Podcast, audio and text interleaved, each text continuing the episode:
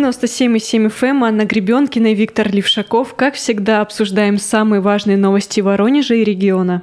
Знаешь, Ань, вот часто гуляю по другому региону, даже по Воронежу, встречаются такие знаки, сердечко и какая-нибудь надпись. Люди очень любят с ними фотографироваться. Я люблю Ростов, я люблю Воронеж, я да, люблю я Липецк. люблю магазин такой-то, я люблю шиномонтаж и так далее. Их так стало много в последнее время, что они уже воспринимаются как какая-то реклама, а не культурный объект. Так вот, Нельзя сказать, что прям уж совсем нечто похожее, но некое копирование возмутило на днях воронежцев. Представляешь, что тот легендарный кораблик «Меркурий», о котором было так много споров и волнений... Мне кажется, у очень многих воронежцев прям сердечко болело, когда его переносили с водохранилища. Так вот, внезапно выяснилось, что он появился еще и в рамонском селе Ступино, Насколько я понимаю, это не совсем такой же Меркурий появился. Вот в том-то и проблема, что по заявлениям некоторых специалистов, в нем, в этом корабле, оказались оригинальные детали. Сейчас вот слушатели не видят моих расширенных глаз, но они действительно расширились. Да, но помним э, тем, кто, может быть, забыл эту историю, что еще год назад э, Меркурий демонтировали с постамента на водохранилище и передали заводу Воронеж-Стальмост. Дело в том, что обследование показало, что части судна, как нам тогда говорили, на 99% поражены глубокой коррозией. После этого власти запустили опрос, посвященный дальнейшей судьбе макета, и больше половины горожан в соцсетях проголосовали за установку баркалоны на суше. Отреставрированный кораблик вскоре водрузили в сквере Ильича. Действительно, там обустроили территорию, появились лавочки, урны, различные другие какие-то красивости. И вы можете даже вечером, проезжая мимо, заметить, как кораблик сияет своими алыми парусами, выглядит красиво. И по-настоящему, может быть, новый все-таки объект такой культурный появился в городе. Ну, все-таки это не то, что было раньше, сказала ну, я с тоской. Здесь мы с тобой можем не согласиться, но так или иначе вопрос возник все же другой. Почему в том самом селе Ступино появился еще один баркалон. Да еще, вот как заявляет Эдуард Даньшин, доверенное лицо инициатора установки копии баркалона Ступина, корабль действительно делали на основе некоторых оригинальных деталей Меркурия. После того, как произошла установка его в Воронеже, им их передали, чтобы создать еще одну копию. В мэрии по этому поводу высказались следующим образом. Они подчеркнули, что очень здорово, что элементы корпуса Баркалона все-таки удалось включить в новый макет, несмотря на их критический износ. Сказали, что это общая история, и нужно, чтобы она как можно дольше радовала всех жителей в том числе и Рамонского района. По этому поводу также высказался Сергей Широбоков, занимавшийся воссозданием Меркурия. Давайте послушаем были применены, во-первых, самое главное, самая видная часть, это якоря и цепи. На нос корабля э, вензель, законцовка такая. И на всех трех мачтах, э, верхушки мачт, тоже своеобразные вензели такие вот, они тоже оригинальные, со старого корабля. Также Эдуард Даньшин, один из тех э, людей, который занимался установкой копии Баркалона в селе Ступино, отметил, что место для памятника было выбрано не случайно. Ведь буквально в 50 метрах располагалась большая верфь, где был построен 21 именно такой корабль. Он а, подчеркнул, что Воронежская область по праву считается колыбелью российского флота, и село Ступино и его жители сыграли в этом немалую роль. Не знаю, почему нельзя было просто сделать какой-нибудь кораблик и поставить его? Почему сейчас нужно было это делать? Почему не 15 лет назад, например? Ну, Воронеж, колыбель российского флота еще со времен Петра Первого. Но, с другой стороны, детали же остались. Да, ну и получилось, в конце концов, сделать еще один баркалон. Ну, почему нет? Но на самом деле, будем честны, признаем это, что все-таки копии не стопроцентно идентичны. Опять же, создатели говорят, что конструкции, которые им передали, были в очень плохом состоянии и использовались только некоторые элементы. Они пытались, конечно, сделать макет близким к историческому облику самих баркалонов. Удалось далеко не все. Во многом это новодел, поэтому назвать назвать макет аутентичным нельзя. Ведь самое главное, чтобы лет так через 50 воронежцы и жители Рамони не начали ругаться. Где же все-таки подлинный Баркалон? Давай перейдем к другим новостям. А давай, тем более, что если эта новость может восприниматься все-таки по-разному, кто-то может сказать, да два корабля появилось, это лучше, чем ничего вообще. Лучше, чем один. Но другая новость, которая также прошло по Воронежской области на днях, вряд ли может восприниматься как-то двойственно. Дело в том, что власти отменили аукцион на частичную реконструкцию театра оперы и балета, который находится на площади Ленина, если кто-то забыл. Соответствующее извещение появилось на сайте госзакупок 7 августа. Ну, мы уже несколько месяцев, мне кажется, обсуждаем реконструкцию театра оперы и балета. Сначала мы переживали, что его снесут, потом нам сказали, нет, не снесут, просто отремонтируем. Мы ждали, когда же начнется хотя бы косметические какие-то работы, и вот на днях все-таки объявили, да, начинается аукцион, найдем подрядчика, который демонтирует кровлю, старые окна, частично фасадные блоки, отобьют штукатурку фасадов и колонн. Также планировалось деревянные части крыши заменить на новые, окна на пластиковые. И нужно было еще обновить входную группу театра. Ну слушай, самое главное, что во всем этом была конкретика. Назывались точные суммы, там контракт максимально должен был составить чуть более 22 миллионов рублей. Назывался срок, а, что работы будут завершены до 10 сентября сентября. Витя, и здесь возникает самый главный вопрос. Ну как можно было сказать, что э, работы завершатся до 10 сентября? Мне кажется, мы просто два раза еще проснемся, сходим на работу, и уже будет 15 сентября. Ну, дети заново в школу пойдут, и снег выпадет. Я не представляю, как нормальный объем работ можно выполнить меньше, чем за месяц. Ну, ты не строитель, поэтому не представляешь. А строители, может быть, могли бы. Почему ты в них не веришь? Ну, в итоге получилось так, что аукцион этот отменили. И сказали, что капремонт займет намного больше времени, чем планировалось, и поэтому приняли решение провести не частичную, а глубокую реконструкцию здания. Ну, может быть, это и хорошо. Однако пока что документация на работы находится лишь в процессе подготовки. Когда же нам теперь ждать новый аукцион, остается лишь догадываться. Но с другой стороны, может быть, это и к лучшему, потому что что бы изменил косметический ремонт? Да, мы получили бы красивый фасад. бы перестала на нас сыпаться, ведь. Да, может быть, это хорошо, ты права, и фотографироваться мы с ним стали бы больше, но пришла бы ты вновь на какую-то постановку. И тебя бы не порадовало то, что находится внутри. А ведь это же самое главное в театре. Безусловно, Витя, состояние театра удручающее то, что внутри этого здания нужно срочно реконструировать, перестраивать, не знаю, в общем, в любом случае нужно что-то менять, и хочется уже, чтобы просто от пустых разговоров мы перешли к делу, чтобы наша область, правительство выработало четкий план по реконструкции, по восстановлению театра оперы и балета. В то же время, что интересно, пока такие страсти бушевали вокруг театра, обитатели другого здания, которое находится буквально напротив, наверняка думали, почему же все внимание именно театру? А кто же подумает о библиотеке? Я говорю о библиотеке имени Никитина. Правда, на фасаде огромные трещины. И вот наконец-то стало известно, что помещение готовят к капремонту. На портале госзакупок объявили аукцион на разработку проекта реконструкции. Областные власти выделят на эти цели более 4 миллионов рублей. В ходе торгов цену надеются, конечно, снизить, но мне кажется, если удастся, то не намного. Итоги торгов подведут 20 августа, и подрядчик должен будет в течение 45 дней с момента заключения контракта подготовить чертежи здания, разработать проектно-сметную документацию и сделать расчет материалов. Главное, чтобы в тот облик библиотеки он сохранился. Я не знаю, многие ли воронежцы, наши слушатели, замечали, какие барельефы установлены на этом здании. Там Гоголь, Пушкин, все это передает какое-то величие нашей литературы, и хорошо бы, чтобы после реконструкции все эти черты оригинальные, они сохранились. Ну, мне кажется, что воронежцы должны также четко настаивать на сохранении внешнего облика Никитинки, как и театра оперы и балета. Но тут, благо, речь о сносе и не строительстве идет, новой библиотеки у водохранилища, да, не идет. Есть еще одна позитивная новость, давай к ней перейдем. Дело в том, что уже в следующем году во всех подземных переходах города, еще раз подчеркну, во всех начнется ремонт. Его оплатят коммерсанты, которым мэрия сдаст переходы в долгосрочную аренду под организацию торговых мест. Однако есть объекты, куда предприниматели не получается пока что никак завлечь. Да, таким, например, оказался переход на Ворошилова. Почему-то ни один концессионер брать его не хочет.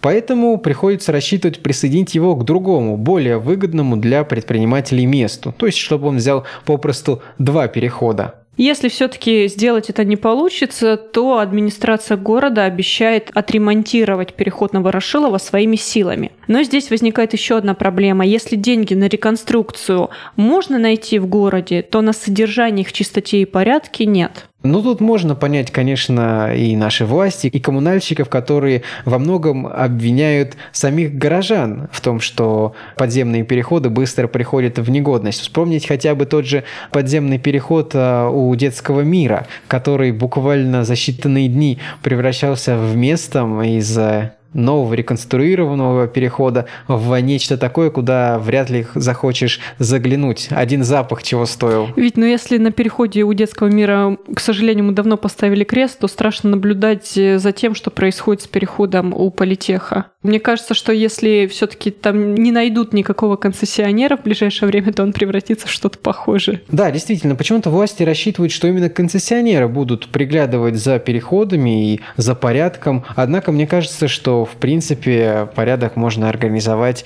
и какими-то своими силами. На этом мы сейчас прервемся. Но после перерыва вас ждут новости буквально-таки федерального масштаба. Не переключайтесь.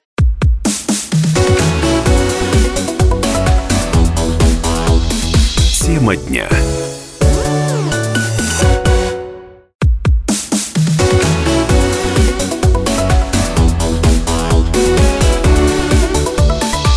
Тема дня.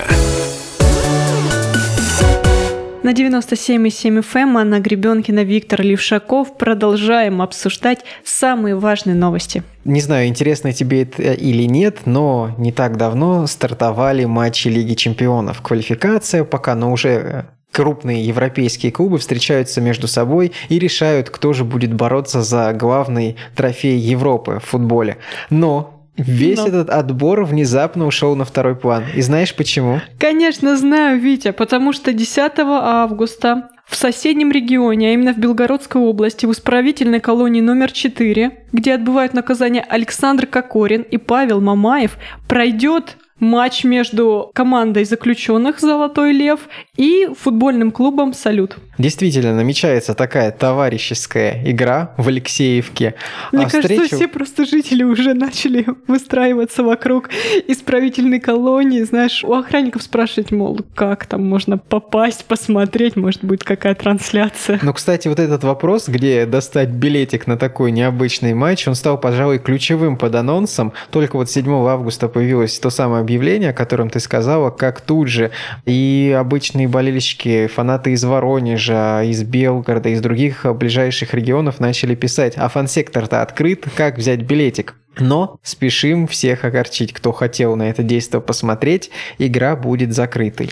Мне кажется, логичное решение, как только немножечко ты все вот это веселье из головы выкидываешь, ты понимаешь, что все-таки это структура ФСИН, это исправительное учреждение, и проход туда закрыт. Более того, даже о какой-либо трансляции, текстовой или видео говорить пока рано. Скорее всего, о том, как же прошел матч и кто стал лучшим бомбардиром и игроком, можно будет узнать только после самой игры. Напомним, Павел Мамаев, он же уже возобновлял свою спортивную карьеру в составе сборной Бутырки, а вот Кокорин тогда отказался играть из-за старой травмы колена. Немножечко расскажем про стадион, на котором будет все это Если происходить. это можно назвать стадионом. Ну, честно скажем, это просто поле такое спортивное. Спортивная площадка, Спортивная площадка, да. Играть команды будут в формате 6 на 6, то есть вратари и 5 полевых игроков в каждой команде. Матч продлится час, ну, если говорить точнее, будет два тайма по 30 минут. Позвали, кстати, и профессионального судью, так ну, что выглядит все будет довольно официально. Ну а как матч, вот, где участвует Кокорин и Мамаев, может пройти без э, профессионального судьи? Ну, я думаю, в таких структурах хватает решительных людей, которые красную карточку мужчин. в случае чего покажут и свисток не побоятся дать. Так вот, э, мы поговорили с пресс-атташе клуба Белгородского «Салют» Григорием Куликовым, и он сказал, что ожидает, что и Павел Мамаев, и Александр Кокорин примут участие в матче матче. По крайней мере, они дали свое согласие на это, так что их ждут. Мне кажется, что, в принципе, весь футбольный клуб «Салют» едет в Алексеевскую колонию только для того, чтобы поиграть с Кокориным и Мамаевым. Тут, кстати, очень интересный момент был, опять же, возвращаясь к этому анонсу, когда все начали оставлять комментарии, появился просто бомбический комментарий от футбольного клуба «Свобода Алексеевка». Вряд ли кто знает этот клуб. Они ничего не написали. Они оставили только смайлик закусывающий губу. То есть Тыква, они мечтали, да, они мечтали такой же истории, но пропустили моменты и теперь не смогут встретиться. Ну что, ребята тренируются там, я не знаю, буквально в нескольких километрах от колонии,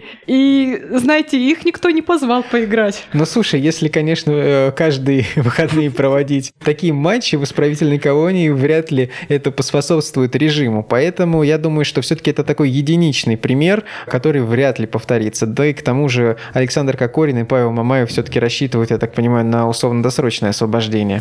Да, 2 августа они подали заявление в районный суд Абудо, и в ответ суд затребовал из исправительного учреждения лично дела осужденных и их характеристики. Так что, может быть, скоро знаменитые футболисты покинут Алексеевку и колонию исправительную. Я понимаю воронежцев, которые сейчас, наверное, задаются тем вопросом, а что же это за белгородский салют, где он вообще играет, что это вообще такое. Действительно, проводит а, команда свои встречи в а, ПФЛ, зоне центр. Идут сейчас в середине турнирной таблицы, набрали 6 очков в трех матчах, что довольно-таки хорошо. Занимают шестое место. Но, что интересно, основной состав на встречу с именитыми футболистами, бывшими игроками сборной России, не выйдет, так как 9 августа, Кошмар. то есть за день до встречи в колонии, они проводят официальную игру.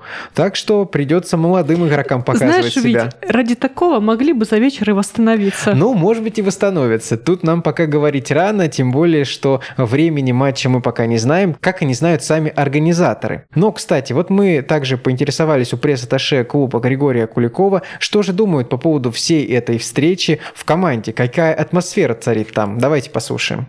Ну, я думаю, им интересно проверить себя на фоне именитых спортсменов. Но тут еще зависит от того, кто у нас поедет. Например, у нас есть Сташка Агеев, он играл за Краснодар, и мама его там уже видел на тренировках. А так у нас особо именитых нет ребят. Большинство наших ребят таких игроков живым не видел. Есть, опять же, Кокорин играл в «Динамо» на Кубке России здесь, в Белгороде. Думаю, историю Павла Мамаева и Александра Кокорина помнят все о том, как один поступок, как один неверно брошенный стул, Стул. один удар, одно ругательство может превратить, по сути, выдающуюся карьеру, привести ее к такому итогу, когда приходится проводить матчи в колонии. Но вот интересно, что в прошлом году Андрей Соколов, президент профессиональной футбольной лиги, где как раз а, выступает «Салют», заявлял, весь объем затрат на 70 клубов, что есть в ФФЛ, за сезон, то есть за год, составляет 3,5 миллиарда рублей. Если поделить на одну команду, то это где-то 50 миллионов, плюс-минус. Есть команды, где, конечно, и 20 миллионов, где есть и меньше. Так вот, для сравнения, когда Александр Кокорин э, в «Зените», а Павел Мамаев в Краснодаре блистали, они зарабатывали 1,3 миллиарда евро в год, а второй 2,4. То есть по нынешнему курсу их совокупный общий заработок за год составлял 431 миллион рублей. То есть, по сути, они могли обеспечить 8 лет к салюту прекрасной жизни. Вить, ну, к слову, ты сказал, что один неверно брошенный стул, но вся эта ситуация привела их в исправительную колонию.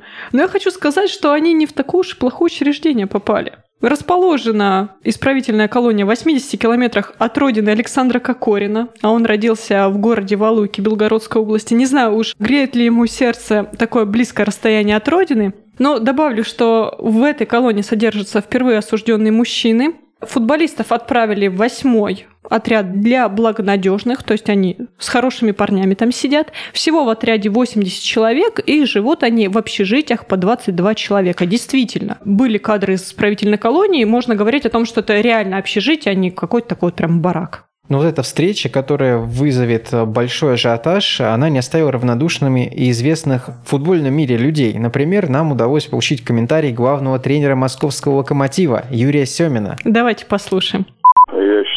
Оно просто полезное для того, чтобы было общение людей. Люди, которые в колонии, мы надеемся все, что в скором времени выйдут и войдут в нормальный образ жизни. Так почему они определенной радости должны лишаться? Это самый главный человеческий фактор, который здесь присутствует, самое важное. Они молодцы, что они это сделали.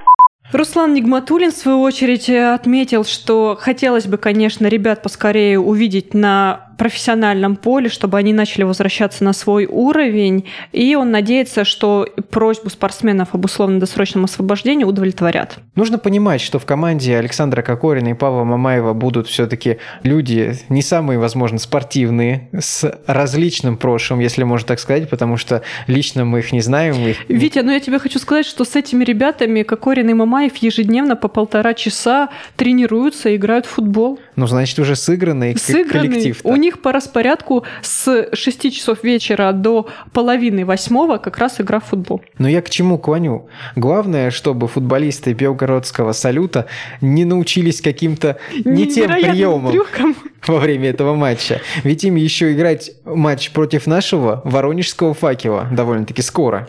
21 августа состоится 1.32 Кубка России по футболу. Именно там встретятся Воронежский и Белгородский клуб. Матч э, какое-то время хотели перенести, но в связи с безопасностью решили все-таки оставить его именно 21 августа. Так что интересно будет посмотреть, как белгородцы, получив такой опыт, посмотрев на звезд футбола, и здесь я говорю без какой-либо иронии, потому что Павел Мамаев и Александр Кокорин играли действительно блестяще в свое время. Сейчас трудно сказать, какой они форме, но увидим. Так вот, Посмотрим, чему они научатся и что покажут в игре с уже воронежским коллективом. Ну а раз уж мы коснулись темы воронежского факела, я знаю, что в последнее время это болезненная тема именно для наших фанатов. Все-таки не самые лучшие результаты, однако в матче с Мордовией воронежский коллектив показал, что все-таки сила есть, характер есть, можем сражаться, можем выигрывать. Слава богу. Да, причем в Не, таком по- не волевом матче. веру. Так вот, по итогам тура в символическую сборную а, вошли не только представители других команд, но и нашей. А именно был отмечен полузащитник факела Олег Дмитриев. Напомним, что именно он забил гол ворота Мордовии, который к тому же претендует еще и на самый эффектный гол тура. Мы бы сейчас, наверное, позвали вас еще поболеть за факел, но Слишком уж это давние даты, мы обязательно об этом вам еще расскажем. Ну а пока у нас есть другие события, которые мы вам порекомендуем. Сейчас мы сделаем небольшую паузу и буквально через несколько минут расскажем, чем заняться в Воронеже на ближайших выходных.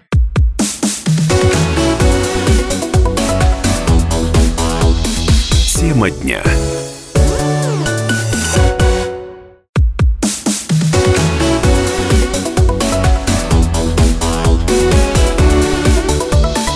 Тема дня. На 97,7 FM Анна Гребенкина, Виктор Левшаков. И сейчас мы расскажем вам, чем заняться в ближайшие выходные в Воронеже. Если вы так же, как и мы, любите открывать для себя город каждый раз по-новому, новые места, новые знакомства, новые встречи, то уже сегодня, вот прямо сейчас, 9 августа, звоните по телефону 8 960 127 19 92. Витя. Вот действительно, остановитесь и позвоните 8 960 127 19 92. Это не реклама. Звучит пугающе, Витя. Наверное, но дело в том, что туристско-информационный центр Воронежа организует для всех нас одновременно две бесплатные экскурсии. То есть у нас в два раза больше шансов попасть на что-то интересное. Первая экскурсия посвящена теме кораблестроения и зарождения в России военно-морского флота. Участники бесплатно посетят музей Петровские корабли и в сопровождении экскурсовода полюбуются макетами предметов и костюмов, которые использовались на корабельных верфях в эпоху конца 17-го, начала 18 века. Петровские корабли – это ведь тот музей, который буквально не на днях, но Он совсем недавно, недавно открылся. открылся. Это такое новое место, где, если вы сфотографируетесь, то, я думаю, многих удивите и получите много лайков. Ну, а кроме того, вы получите много новой информации о том, как же обстояла ситуация тогда в Воронеже несколько веков назад. Встреча участников запланирована в 18.00 непосредственно у дверей самого музея. Он находится, напомним, на улице Свободы, дом 59. Вторая экскурсия будет посвящена страницам истории воронежской полиции 18-19 веков. Экскурсовод расскажет участникам об историческом противостоянии криминального Воронежа и правоохранительных органов. Ой, я прям чувствую, как это столкновение происходит. Встречаемся опять же в 18.00 20.00 у главного корпуса ВГУ, это речь идет о университетской площади, возрастное ограничение, правда, здесь есть 18+. Так Значит, что будьте действительно, что-то будет осторожны. криминальное в этих Ну, рассказах. конечно, нам же обещали. Но, похоже, возрастное ограничение можно было бы поставить и на другую экскурсию. Дело в том, что уже 10 августа состоится ночная экскурсия под названием «Голоса загробного мира». Ух, пугающе так как чувствую звучит. уже, как мурашки по коже побежали по телу. А ведь провести такую акцию решили сотрудники архитектурно-археологического музея-заповедника Дивногорье. Они обещают, что прогулявшись по территории Маяцкого некрополя, участники экскурсии узнают о темной стороне жизни средневековых поселенцев. Не будет никаких баек, только убедительные факты,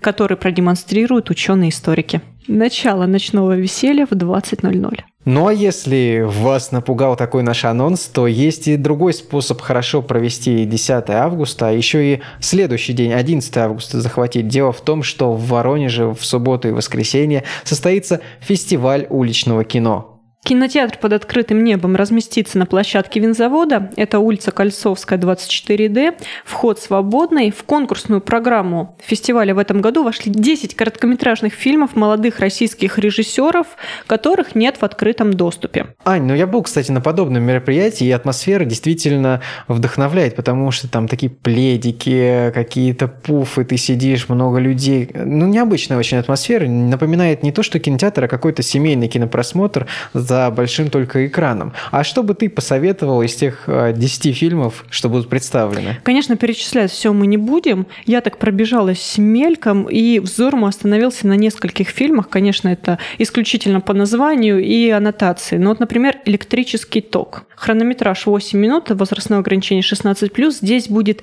настроенческая короткометражка о влечении и расставании, законах физики и стихотворении Гиппиус. Ох, Чувств- звучит-то. Чувствуешь, ведь прочувствовал вот всю Прочувствовал, но ничего не понял. не понял. А еще есть, например, фильм «Эвтаназия». Десятиминутка тоже для людей старше э, 16, и здесь опытный следователь подозревает в убийстве врача-кардиолога. Он сомневается, но не понимает, почему добрая, интеллигентная женщина пошла на такое хладнокровное убийство соперницы, которой давно ушел ее муж. Ну, в общем, там все потом закручивается, и выясняется, что вообще непонятные мотивы двигали преступницы. В общем, все, понимаешь, ведь за 10 минут так все перевернут, понимаешь? 10 минут это очень много, История кстати, да. из жизни просто перекручивается в обратную сторону. Слушай, ну я тут прочитал анонс еще одного фильма, он меня вызывает какую-то гигантскую улыбку. Фильм называется «Болванка». И тут я просто не могу не прочитать вам, как его анонсируют. Молодой человек не спешит знакомить маму, между прочим, опытного сапера, со своей невестой, а зря. Ведь случай вынуждает его на знакомство. Девушка случайно села на боевую мину. Что тут еще можно добавить? Вить, Это нужно смотреть. У меня возникает вопрос, почему ты смеешься над этим анонсом? Мне кажется, что все фильмы на подобных каких-то короткометражных фестивалях, мне кажется, они всегда настолько вот прям трагичные, настолько они пропитаны болью какой-то и правдой жизни, что невозможно смеяться. Девушка Подожди, сидит можно, на мине. можно я с болью перечитаю этот же анонс? В общем, чтобы не поддаваться на наши провокации, нужно просто сходить и хотя бы один фильм за 10 минут посмотреть и сформировать свое мнение. Интересный момент, э, что по возрастному ограничению здесь есть фильмы как для людей от 6 лет, так и те, которые можно смотреть от 16 лет. И вот возникает вопрос, то есть можно привести ребенка, пусть он посмотрит 10 минут фильм, вывести его, Ведь, а если, наверное, с родителями ребенок приходит, ради бога, пусть они смотрят, что хотят. Ну вообще да, главное, чтобы кино было хорошим. Начало в 19.00, 10 будет основной показ новых фильмов, на следующий день в это же время покажут лучшие короткометражки прошлых лет. Ну а если короткий метр это не ваше, и вы считаете, что размер имеет значение, то, конечно же, нужно идти в кинотеатры. Витя, ну а на что идти-то? Вот только эта неделя, к сожалению, нас а, не особо порадует. Есть, конечно, скажем так, семейный мультипликационный фильм Angry Birds 2. Я и первую-то часть не смотрела. Ну и хорошо. Дело в том, что птицы, которых мы знаем в игре на наших смартфонах, узнали о существовании голодных зеленых свиней, после чего началась священная война, которая длилась многие годы. Действительно, в этой игре за нашими смартфонами мы потеряли довольно-таки много времени. Теперь же птицам и свиньям предстоит объединиться, чтобы остановить заморозки. Вот такой сюжет, но Да. я бы предостерег э, людей идти на этот фильм. Ну, я надеюсь, что хотя бы детям это понравится. И вот тут возникают большие вопросы, потому что даже первая часть получила оценку 6. Оценка 6 на кинопоиске для фильма ужасов это довольно-таки хорошо, но для мультфильма это, это ужасно. Большинство мультфильмов докарабкиваются до семерки или близко к ней. Шестерка это крайне мало. Ну и даже если не опираться на цифры, а говорить именно об отзывах, то они тоже были не самыми лучшими. В И общем, есть- лучше не стоит водить есть детей. подозрение, что да, это не лучший фильм, который вы получите. Но если вам хочется просто чего-то яркого, не заставляющего много мыслей, то почему бы и нет? Есть и другой вариант. Какой же, Витя? «Синяя бездна 2». Тоже, я вот чувствую себя сейчас такой прям глупышкой. Ты говоришь два, я думаю, господи, когда-то была первая часть, я ничего даже не слышала об этом фильме. Мне же, Почему? мне же кажется, наоборот, что ты человек, который умеет хорошо выбирать фильмы. Вот я, к сожалению, смотрел первую часть. В этой же пойдет история о том, как три подруги отправляются исследовать подводный разрушенный город, но вскоре выясняют, что посмотреть на руины приплыли не они одни. Запланированное Кошмар. развлечение оборачивается ужасом. Теперь ныряльщицам придется спасаться от кровожадных акул. И хочется прям крикнуть, ребят, ну вы серьезно? Ну да, напоминает, наверное, челюсти, которые многие смотрели, которые нравились многим людям. Но дело в том, что синяя бездна все-таки не дотягивает. Совсем не челюсть. Первая часть, откровенно говоря, провалилась в прокате. Она собрала ужасные рейтинги. И что интересно, режиссер э, Йоханнес Робертс, это была его лучшая работа. То есть за все время сделал вот самый его пик, это была «Синяя бездна». Так что рассчитывать на то, что «Синяя бездна 2» станет намного лучше, не стоит. Но если вы хотите поесть попкорн, Посмотреть фильм, который завтра же забудете, но при этом над чем-то посмеетесь, чему-то удивитесь, может быть даже где-то вас напугает, то почему бы не сходить? Если же вы любитель живописи, причем необычной, то для вас в музее имени Крамского открылась выставка «История российского дизайна 1917-2017 годов». Такой проект э, стартовал в России впервые, и на этой экспозиции можно увидеть яркие образцы русского дизайна времен конструктивизма, становления системы советского дизайна и современности. Витя, ты представляешь, насколько это должно быть необычное сочетание? Я уже видел некоторые картины, плакаты, экспонаты будущей выставки. Я скажу, что они действительно поражают, потому что Помнишь Зайца в «Ну погоди», когда он превратился в робота? Конечно. Вот это образец советского дизайна, мне кажется. Вот на что-то подобное можно ориентироваться. В любом случае, вы сможете также увидеть а, различные архивные материалы, интервью дизайнеров, аудиогиды и прочую образовательную программу. Так что, думаю, тот, кто интересуется профессиональным искусством, да даже любителям, будет интересно. И вы многое узнаете о нашем дизайне, о том, как он проходил этапы становления. Ну и совсем в заключении коротко о музыке. 25 августа в Воронеже пройдет музыкальный фестиваль «Искра», который объединит как звезд современной российской сцены, так и начинающих исполнителей. Всего будет 10 коллективов. В их числе порнофильмы, FPG, Пошлая Молли, Нервы, Анакондас. Вы только представьте всех их на одной сцене. Такого в Воронеже еще не было. Приходите. Ну а если вы так же, как и я, не знакомы с творчеством этих групп, просто сходите на армянский дудук 28 августа в Дом актера. На этом наш эфир подошел к концу. Сегодня с вами были Анна Гребенкина и Виктор Левшаков. До новых встреч!